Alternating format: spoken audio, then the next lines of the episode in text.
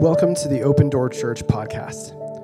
Our prayer is that you will be encountered and encouraged by the Holy Spirit and challenged by the word of the Lord. May the Lord bless you and stir faith as you listen to this week's message. Guys, over the last few weeks, we've been examining the life of Paul the Apostle. Um, based on his own testimony, that was given before King Agrippa in Acts chapter 26. Uh, two weeks ago, if you guys remember, we looked at life's, uh, looked at Paul's life uh, pre-Jesus, before his conversion, before his encounter with the Lord, and we were introduced to him as Saul of Tarsus. Right? He was this great antagonist of the early church. Early on in the book of Acts, we see him persecuting the followers of Jesus with uh, really great ferocity. Right? Um, at the martyrdom of Stephen in Acts chapter 7, uh, we see uh, those that are stoning Stephen laying their coats at the apostles, or uh, he wasn't the apostle Paul yet, uh, seeing, seeing um, lay uh, their coats at Saul's feet. And we read this in Acts chapter 8, uh, just verses 1 through 4. It says this that Saul was one of the witnesses, and he agreed completely with the killing of Stephen. A great wave of persecution began that day, sweeping over the church in Jerusalem, and all the believers except the apostles were scattered through the regions of Judea and Samaria.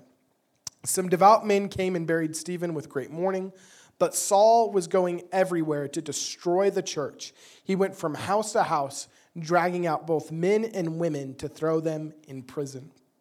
And so we, we kind of walk through the, the early days of, uh, of Paul's life when he was known as Saul of Tarsus. We, we understood him to be a Pharisee, that he was given from uh, more than likely a wealthy home, that he was a Roman citizen. We kind of examined some of this background. But the main kind of emphasis that we were driving home in all of that was that he was actively hunting down followers of Jesus.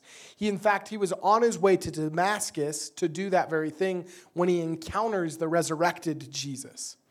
And then, so we, that, that was uh, two weeks ago. And then last week, we really began to examine Paul's conversion story more closely.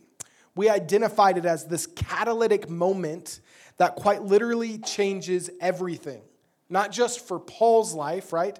Obviously, that was a drastic change for him, but we see how it sets into motion for the gospel to go forth throughout the known world based upon this pivotal encounter that we read about in Acts chapter 9. But uh, we've actually based our teaching for the last few weeks and kind of the, the construction of this series has been wrapped around Paul's personal testimony before King Agrippa in Acts chapter 26. And so, if you guys would want to turn with me there, I'm going to revisit uh, that part of Paul's testimony in Acts 26, uh, beginning in verse 12. It says, While thus occupied, as I journeyed to Damascus, with authority and commission from the chief priests, at midday, O king, along the road I saw a light from heaven, brighter than the sun, shining around me and those who journeyed with me. And when we all had fallen to the ground, I heard a voice speaking to me, saying in the Hebrew language, Saul, Saul, why are you persecuting me? It is hard for you to kick against the goads. So I said, Who are you, Lord? And he said, I am Jesus, whom you are persecuting. But rise and stand on your feet, for I have appeared to you for this purpose, to make you a minister and a witness, both of the things which you have seen of, uh, seen and of the things which I will yet reveal to you. I will deliver you from the Jewish people as well as from the Gentiles, to the things which, oh, guys, yeah, to whom I now send you to open their eyes in order to turn them from darkness to light and from the power of Satan to God, that they may receive forgiveness of sins and an inheritance amongst those who are sanctified by faith in me. Thank you, Lord. Guys, uh, I'm really excited. Uh, I have purchased a new Bible study software that I'm writing my sermons in, and I'm learning how to use it. This is my first time using it. So I apologize if my sermon is uh, quite a bit longer than normal. Just kidding. But the face that Shelby made was like terrified, like a look of shock. um, anyway, But this is Paul's account, right? This is his account of his encounter with Jesus on the road to Damascus. And I just, I love the language that is used here. This commission that he receives from the Lord in verse 18, he's being sent to the Gentiles to open their eyes in order to turn from darkness to light and from the power of Satan to God, that they may receive forgiveness of sins and an inheritance amongst those who are sanctified by faith in me. Now, I need you to understand the Jews want to kill him, not so much so for all the commotion he's starting, not because he's even preaching Jesus. That's, that's a problem. But the main incitement against Paul and the reason why he's before uh, Agrippa here and he's pled his case to Caesar was the Jews want to kill him because he's been preaching this inclusion. He's been preaching this gospel message that the Gentiles can be made right with God as well. That's a, that's a big thing that we're not going to dive down into super deep right now, but just so you understand some of the, uh, some of the backing here of what we're reading in the book of Acts. But uh, Paul, and if you guys remember, Paul is just the Greek expression of the Hebrew name Saul. So they're the same person. If I go back and forth between calling them Paul and Saul, it's not because I forgot who's who, and it's not based upon, you know, God changed his name. We kind of covered that the last two weeks. It is simply, uh, it is, Paul is the Greek version of the Hebrew name Saul, and Paul is primarily ministering to the Gentiles. And so we see the use of his Greek name more often than we see the use of his Hebrew name. But uh, last week, I, I talked about, as we read through that passage of Scripture, two important questions that I suggested we continue to ask the Lord of ourselves. And those two questions are Who are you, Lord? And what do you want me to do? And I, I just want to re, revamp, or not revamp, or revisit that and encourage you again, friends. I, I believe those are two questions that we can continually be asking of the Lord Who are you and what do you want me to do? Because we must know God intimately and personally as both Savior and as Lord, and we must discover what He wants us to do to fulfill God's will for your life is the highest measure of success. To be known and to, to know and to be known by Him is the greatest marker of success. And there are plenty of successful people that society would deem as successful that are failing miserably in the grand scheme of eternity. And I want you to think about this, friends. The way that God defines success is going to be determined on that day when we stand before Him and he says, Well done, my good and faithful servant. That is, that is the highest mark of success. And there are going to be plenty that stand before God on that great day of judgment. He's going to say, Depart from me, for I don't even know you. To be known by God, to know Him personally, is I, what I believe to be the greatest measure of success. And I think we can continually be asking of the Lord, What is it that you have in store for me?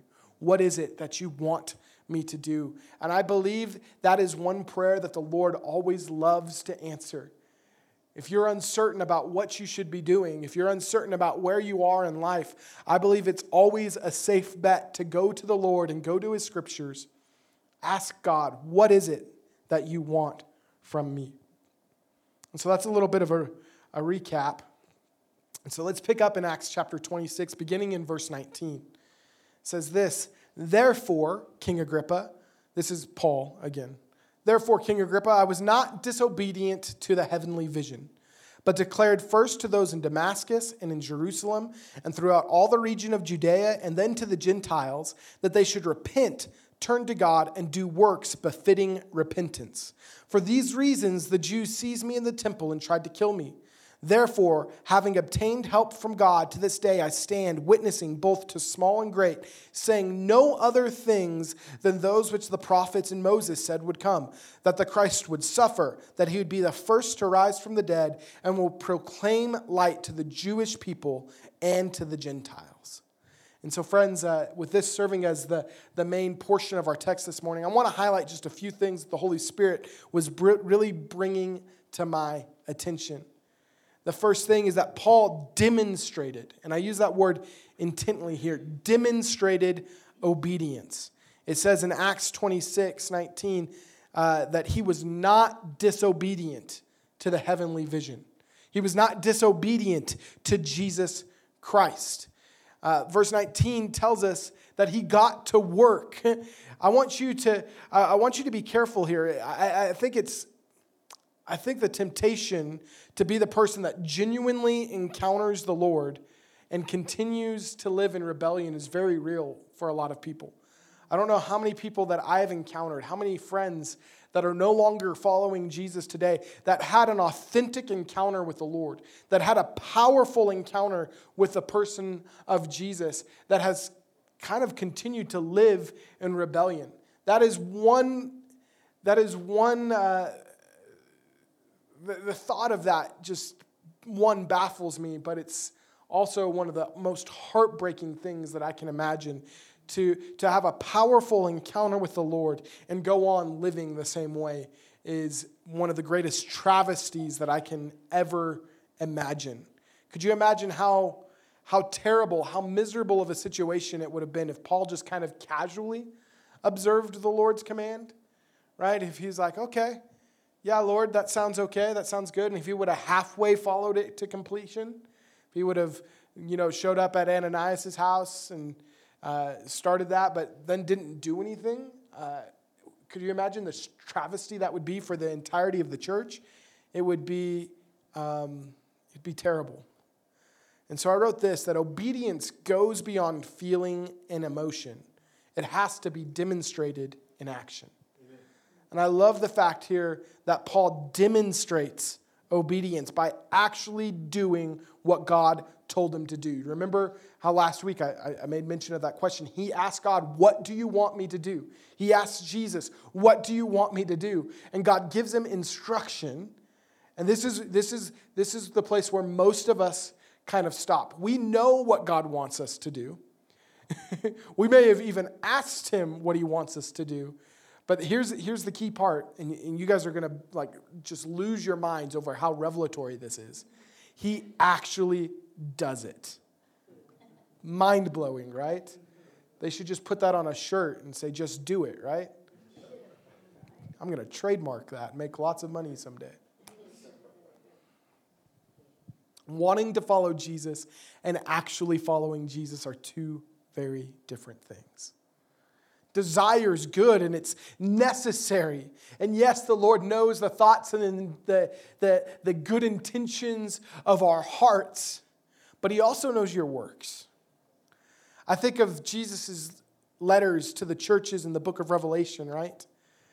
Over and over and over and over again, in every single letter, He says, I know your works. I know your works. I know your works and the judgment that is pronounced upon the churches in the book of Revelation coming from the Lord Jesus himself aren't based upon their good intentions. It's based upon what they actually did with the gospel message. And I want to encourage you, friends, that what you do is important to the Lord. Good intentions are just that. But we're called to bear fruit. I think this is, uh, this is important to note. In Acts chapter 9, verse 20, we read this last week.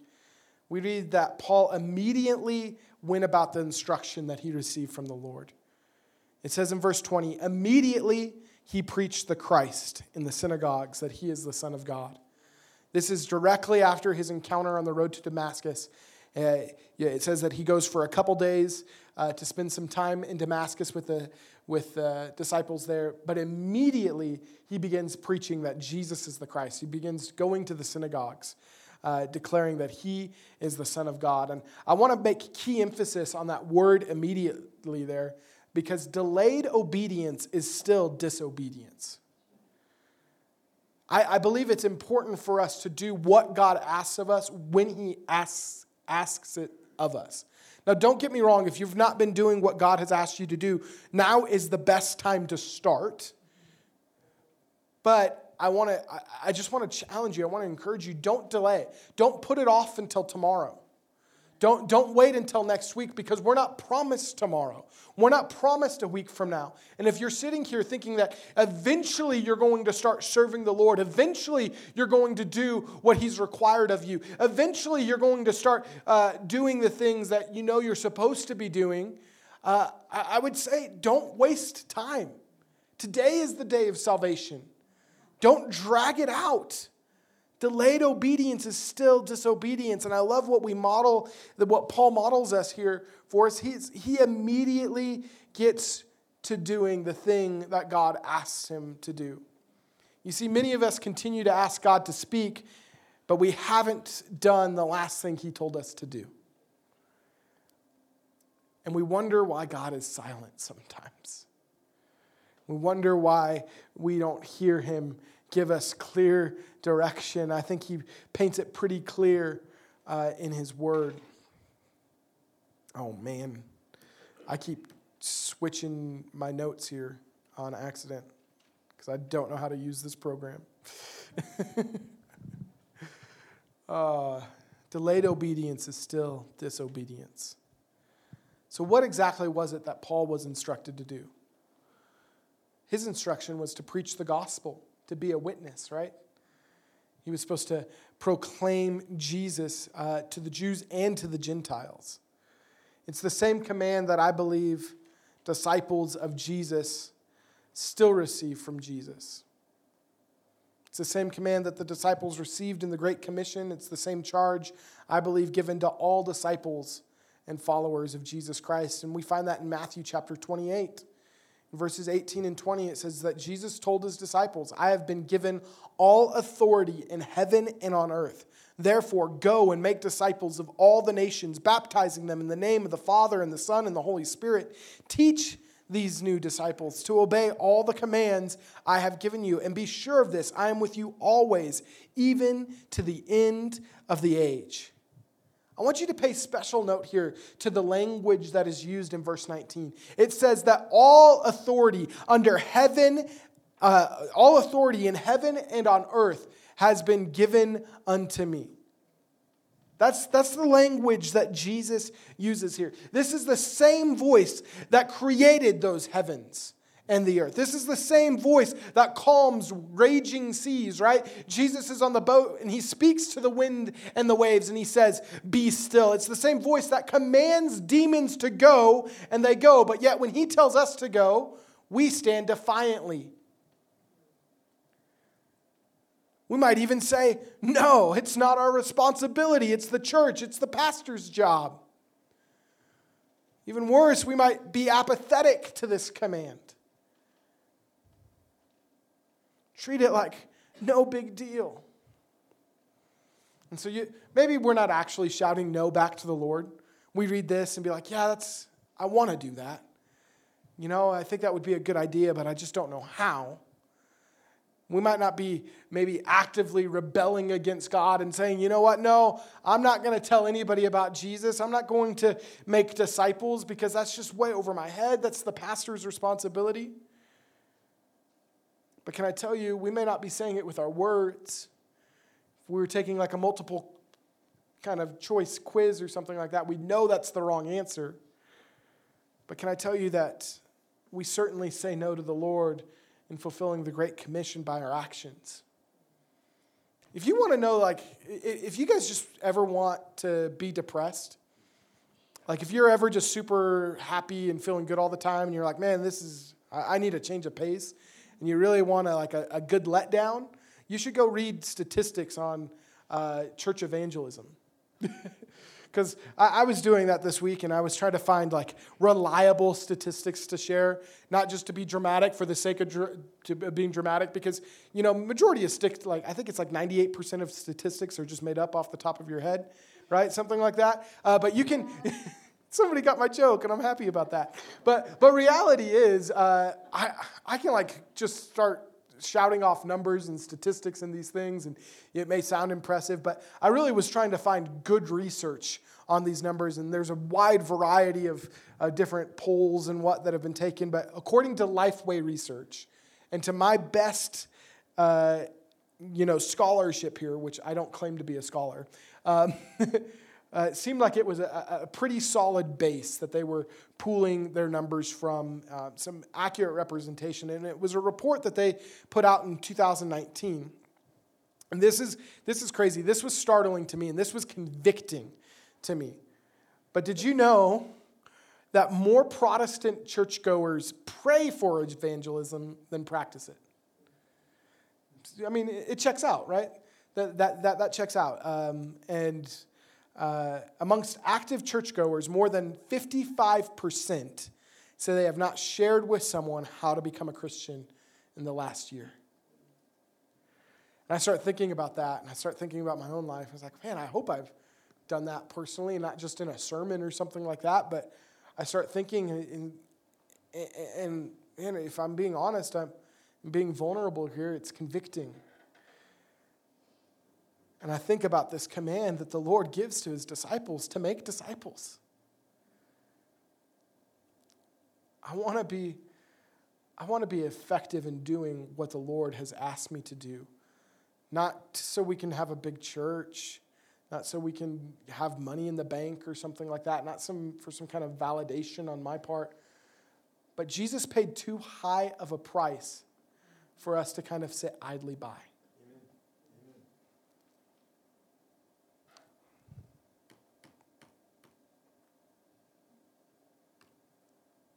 Can already tell I don't like this software.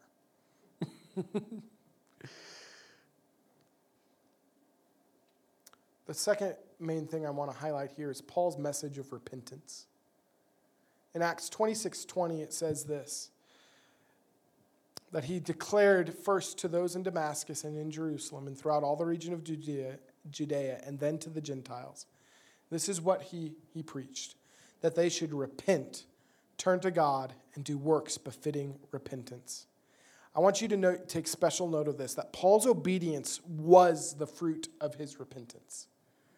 Paul just wasn't really good at following the rules, which he actually was pre conversion and pre following Jesus. He, he did pretty good in following man made rules. But I want you to understand his obedience to Christ was only successful because his repentance was genuine. So you have to understand this repentance and obedience are counterparts. Paul's obedience as a faithful witness is the direct result and an indicator of genuine repentance. It's why he can say in 1 Corinthians chapter 11 verse 1 to imitate me just as I also imitate Christ because he demonstrated repentance. Or uh, I wrote this that his demonstrated repentance is what gave him a valid platform to call others to do the same. The greatest hindrance, I believe, to evangelism today are believers who confess with their mouth that Jesus is Lord, but deny that statement with the way that they live their life. I'll say that again. I believe that the greatest hindrance to evangelism today are believers who confess with their mouth that Jesus is Lord, but deny him by the way that they live. I mean, if we're, if we're honest, I don't, I don't know everybody's story here. But that is certainly true of my perception of the church before I came to know Jesus. I wanted nothing to do with God. I wanted nothing to do with the church because every example that I had personally encountered with someone that professed to be a, be a Christian was uh, just riddled with hypocrisy. And so I mentioned last week that Christianity is a religion based on conversion, that conversion is a necessity as a necessary part of becoming a Christian, that we're a converting religion. And so, with that being true, it must be our aim to see people turn from the power of Satan to the power of God. And that only happens by way of repentance. That is central to this conversion conversation that we're having today. I want you to consider the words of Peter after his sermon on the day of Pentecost in Acts chapter 2. Acts chapter 2, verse 37.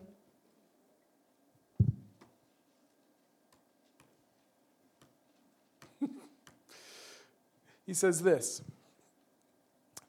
Peter's words pierced their hearts, and they said to him and to the other apostles, Brothers, what should we do? Peter replied, Each of you must repent of your sins and turn to God and be baptized in the name of Jesus Christ for the forgiveness of your sins. then you will receive the gift of the Holy Spirit. Friends, this is the same message that Paul was preaching when he read in Acts 20 when we read in Acts chapter 26 verse 20 that they should repent, turn to God and do works befitting repentance. And so can, if I'm being honest, I read that and there is a part of me as a pastor that really wants to preach like uh, drive home like this three point uh, thought on this verse where you need to repent, you need to turn to God, and then you need to actually do the works befitting repentance. And I would love to break it down because three just seems like the right number of points to have when you're trying to preach a sermon.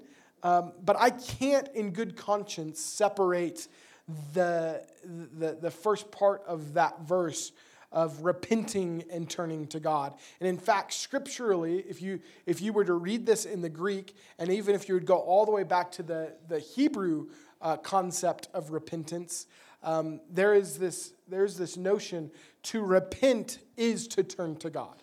To repent from sin encompasses this aspect of turning to God because repentance is more than just turning from sin because you can't effectively stop sinning without turning to God also.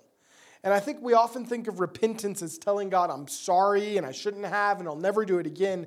But it's more than just saying, I'm sorry. It's more than feeling bad about what you did or who you were. It's about turning the opposite direction. To repent is to recognize that one is wrong, to change one's mind and actually go in an opposite direction. And so when we're, when we're looking at this, this statement that Paul makes to repent and turn to God, I want you to, I want you to maybe dis, discard some of the thoughts that you have about what repentance is. It's not just feeling really bad and saying, I'm sorry to God and I shouldn't have and I'll never do it again but it encompasses this mentality of turning the other way. The Greek word that's used here is metanoia, and it really, uh, it really kind of encompasses this idea of changing the way that you think, changing your mind. Uh, renewing your mind, and instead of going one direction, that's probably not working out very well, that you would actually do a 180 degree pivot and run to the Lord. And so, this idea of repentance encompasses stopping sin, right? Uh, to, to, to stop sinning, that would be the better way of saying that, stop sinning and turning to the Lord. But how many of you guys have ever just tried to go like a day without sinning? I think my record is like 20 minutes, and I was probably asleep. I don't know. I, I remember when I first gave my life to the Lord, you know, I would wake up in the morning and, and earnestly, like in prayer, God, I'm not going to sin today. I'm just not going to do it. You can make me holy. You can empower me with your spirit and these things. I, and I'd believe it and whatnot. But I, I would sit there and I'd be like, I'd try really hard. I'd focus so much on not sinning that eventually I, I would do it, you know. I'd try to like white knuckle my way into just not being an idiot. Yeah, fast sin. There you go. Uh, for me, that, that never worked out. If it worked out for you, I'd love to hear about your experience. But uh, the reality is, trying to stop sinning without the Holy Spirit and without turning to God is futile. And I know for me, I've had far more success in sinning less by focusing on my relationship with the Lord than highlighting the problems in my life. I'm not saying to ignore sin, and if you have this issue that needs to be dealt with, that you should just sweep it under the rug. But the best way to combat that, the best way to deal with that, is to lean into the Lord more than you ever have before. But I want to be clear feeling remorse. I, you know, I said, I said this idea about repentance isn't just saying, I'm sorry, it isn't just about feeling bad. But I want to be very clear here if you feel bad about sin, that is a good thing. And you should thank the Lord for it. I know it's not a popular thing and a lot of like uh, from a lot of preachers today uh, to try to make people feel bad about their sin. You know, where there's no shame, there's no condemnation here. Yes, there's no condemnation in Christ Jesus, but I do want you to feel guilt. If you're living in sin, I want you to experience that. And I know that maybe comes off as mean and judgmental in those things, but I believe that guilt is actually a tremendous motivator to change. I believe that you should feel the weight of sin. I believe it's important for us to encounter that and feel that. To feel remorse and feeling bad about sin is a good thing because scripture tells us that godly sorrow leads to repentance, that it would inevitably result in salvation. If we were to read the words of Paul in 2 Corinthians uh, chapter 7, we see, we see Paul having to write a letter to the Corinthian church, which we have in 1 Corinthians, uh, where he has to correct a lot of things that are wrong. There's some really messed up sin taking place in the Corinthian church and actually deals with a case of incest and it's just messed up. It's all, it's all jacked up and bad, bad news. And Paul writes to them with harsh language like, hey, deliver this man over to Satan. Heavy stuff that we don't talk about. We don't talk about that in our seeker sensitive, like nice evangelical churches anymore. Um, but Paul uses some, some strong language. And I, I want to read to you in his second letter, in his response here, uh, that he writes in uh, beginning in verse 8 of 2 Corinthians chapter 7. He says, I am not sorry that I, sev- I sent that severe letter to you, though I was sorry at first, for I know it was painful to you for a little while. Now I am glad I sent it, not because it hurts you, but because the pain caused you to repent and change your ways. It was the kind of sorrow God wants his people to have. So you were not harmed by us in any way. For the kind of sorrow God wants us to experience leads us away from sin and results in salvation. There's no regret for that kind of sorrow, but worldly sorrow, which lacks repentance, results in spiritual death. And so, what I read about here, if we're making if we're making people feel bad just for the sake of feeling bad, and it's not accompanied by the Holy Spirit, which leads people into repentance, it results in spiritual death. But there is a godly type of sorrow that is to be had. There is conviction of the Holy Spirit, where there will be uh, there will be sorrow and remorse felt over the tragic wrongdoing that we've kind of uh, we've brought before the Lord in our sin. And to have sorrow over that is a good thing, and it leads to repentance, which is so, so necessary.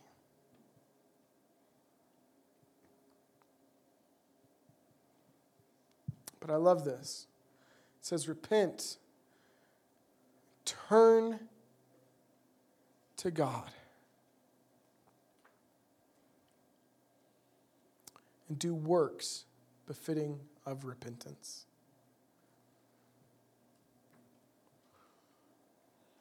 So, if I could tell you to repent, then turn to God.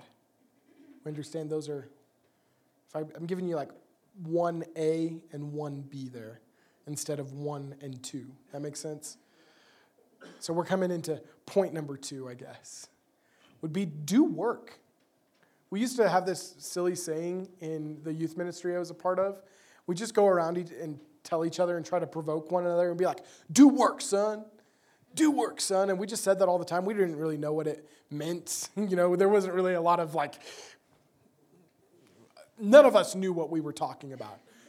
Like if we were like lifting weights or something, we're like, yeah, do work. Yeah standing in line to get tacos, do work, yeah.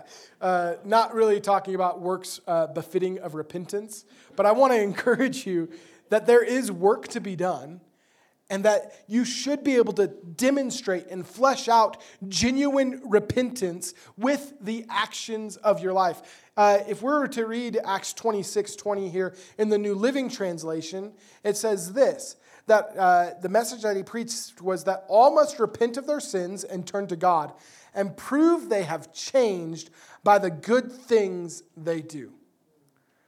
You know, this comes into that whole like uh, James kind of discussion, like, is it about faith or is it about works? Is it by faith? Is it by works? You, and, you know, that's not the conversation I want to have this morning, but I do want to be clear that we're not saved by the good things that we do. You, you kind of making sure that you have this checklist and doing a lot of good works uh, does not somehow merit you favor with God in terms of salvation.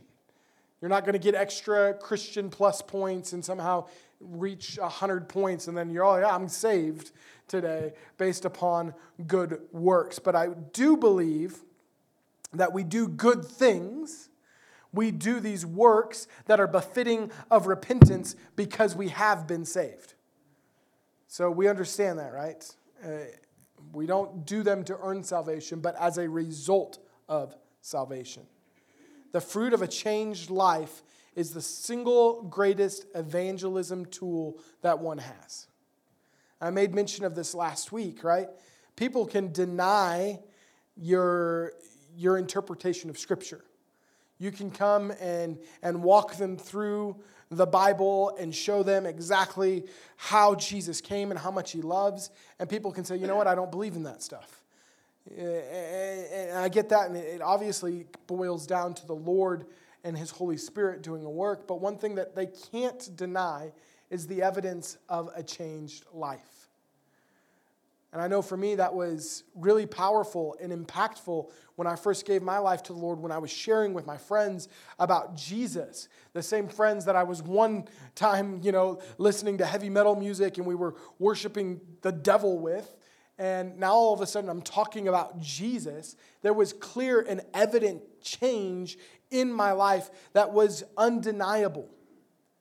They, you, you couldn't attribute it to something else. And I strongly believe that the fruit of a changed life is so important in terms of evangelism.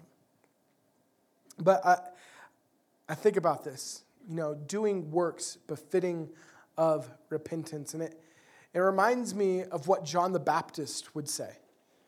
You remember at the onset of his ministry, he's calling out Pharisees. He would say, Bear fruit in keeping with repentance. He was talking about there should be actions, there should be evidence in your life, that there should be something that's taking place that's recognizable to everyone else by the way that you keep with repentance. You see, I love that language of keeping with repentance because it shows me and it demonstrates that it's not just a one time thing that we say and we do and we're done with it, right? I, I want to be honest. I, I struggle with this because I don't like being wrong.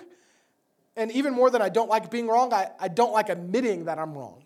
But I do believe that there is this idea of, of continuing with repentance, of, uh, of staying in an attitude of repentance, in a, in a consistent thought pattern of I'm going to turn from sin and turn towards the Lord on a daily, consistent basis. And so I praise God that the majority of you have at one point in time, you know, come to the Lord and says, you know what, I'm turning from my sin, I'm repenting, and I'm going back to the Lord. But how many of you guys know are we kind of wander? You know, like if let, let's pretend a life of sin is over here, you know, 180 degrees that way, and God is over here 180 degrees this way, and you know, I'm running full long into death right on my way to hell, and I turn around because of the grace and the goodness of the Lord and I'm heading towards the Lord, there is still this internal struggle because of the fallen world that we live in where I'm constantly drifting a couple degrees off, you know, where my eyes begin to wander and I lose my focus. And I may not be like all the way back this way.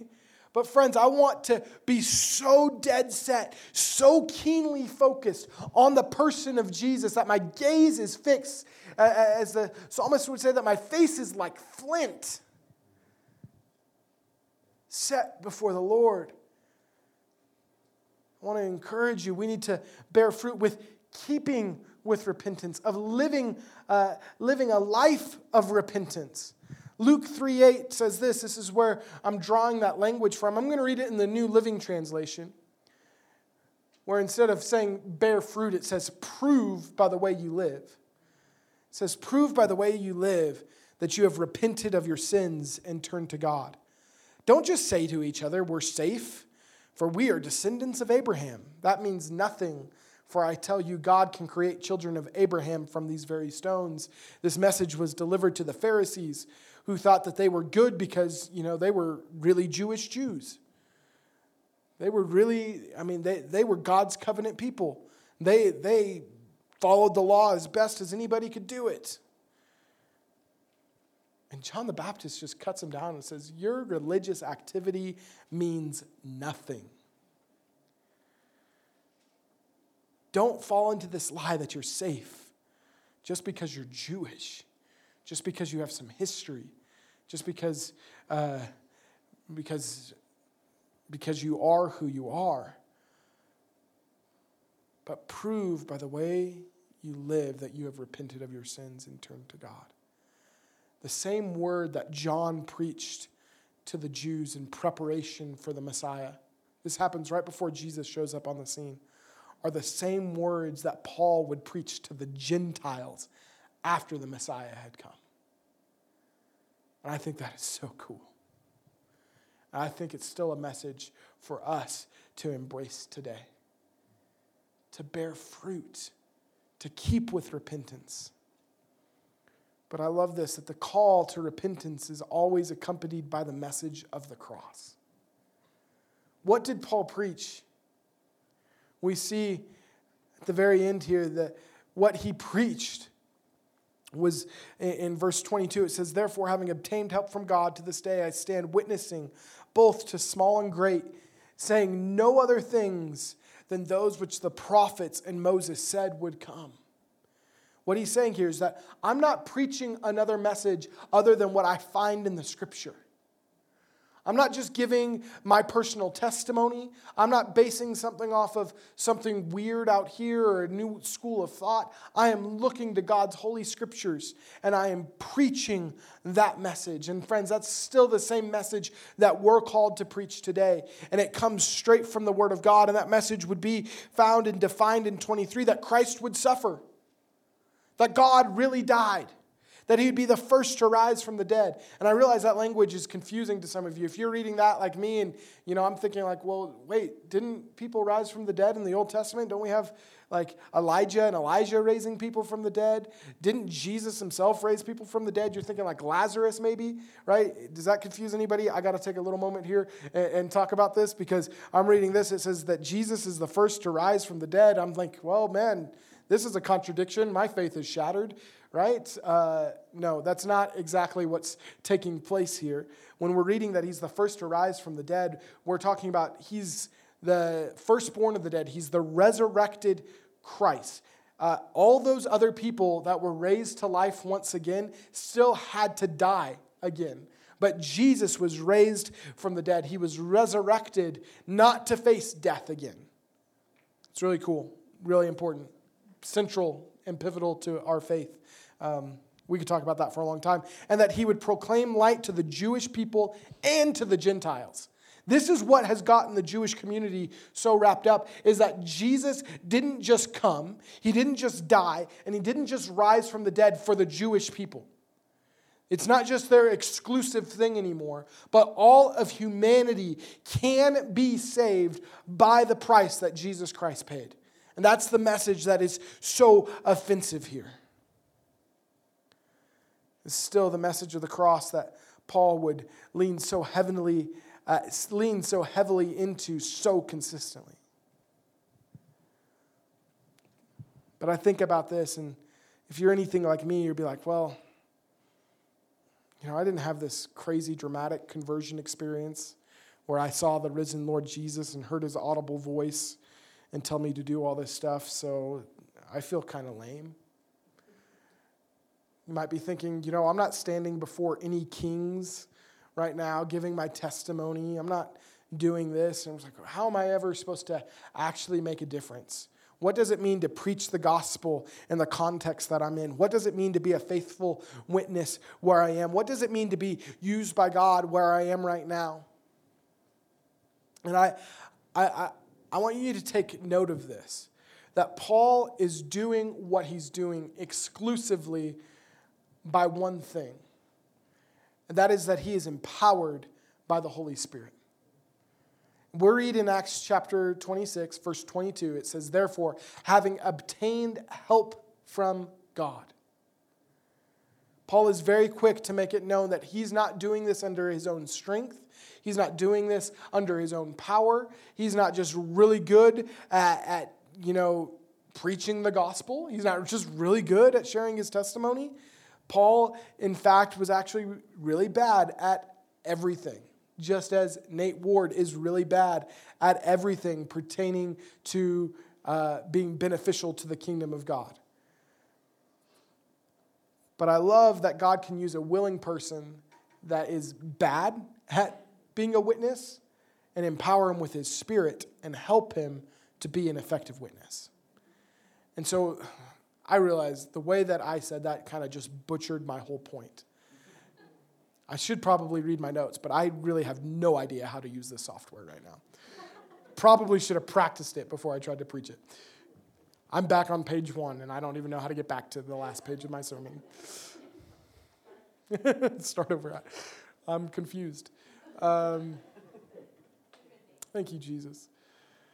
The reality of this is, I want to remove any excuse, anything that we might hide under for not being used by God where we're at. I want you to know your testimony is unique and that's powerful in and of itself.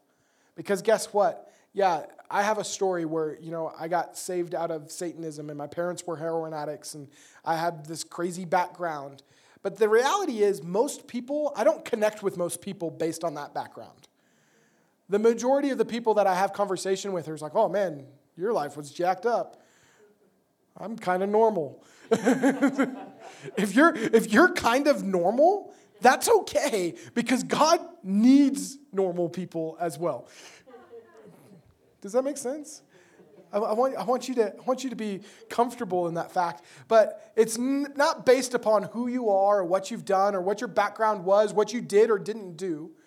I believe the Holy Spirit wants to enable and equip you to stand before people, both great and small, to deliver the same message of the cross and make disciples in whatever context you might find yourself in. You might be standing before kings, you might be standing before royalty, or you might be talking to the homeless guy on the street.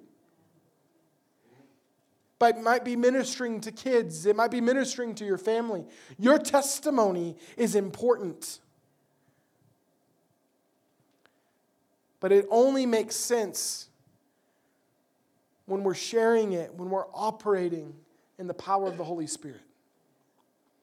That's why Acts 1 8, the last, like the, the words of Jesus that were commanded to his disciples were to wait in Jerusalem. And there was a promise that they would receive power when the Holy Spirit came upon them to be his witnesses, telling people about him everywhere in Jerusalem, throughout Judea, to the very ends of the earth.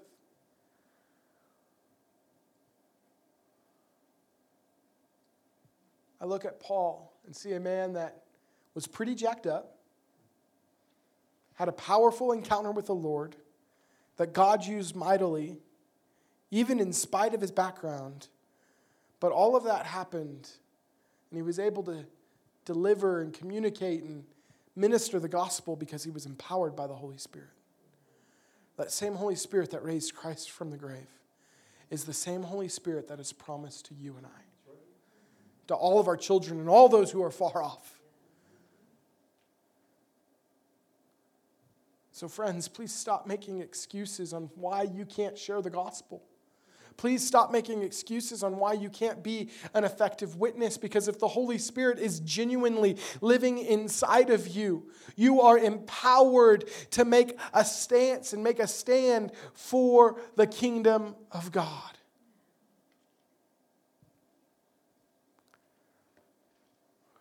So, my prayer is this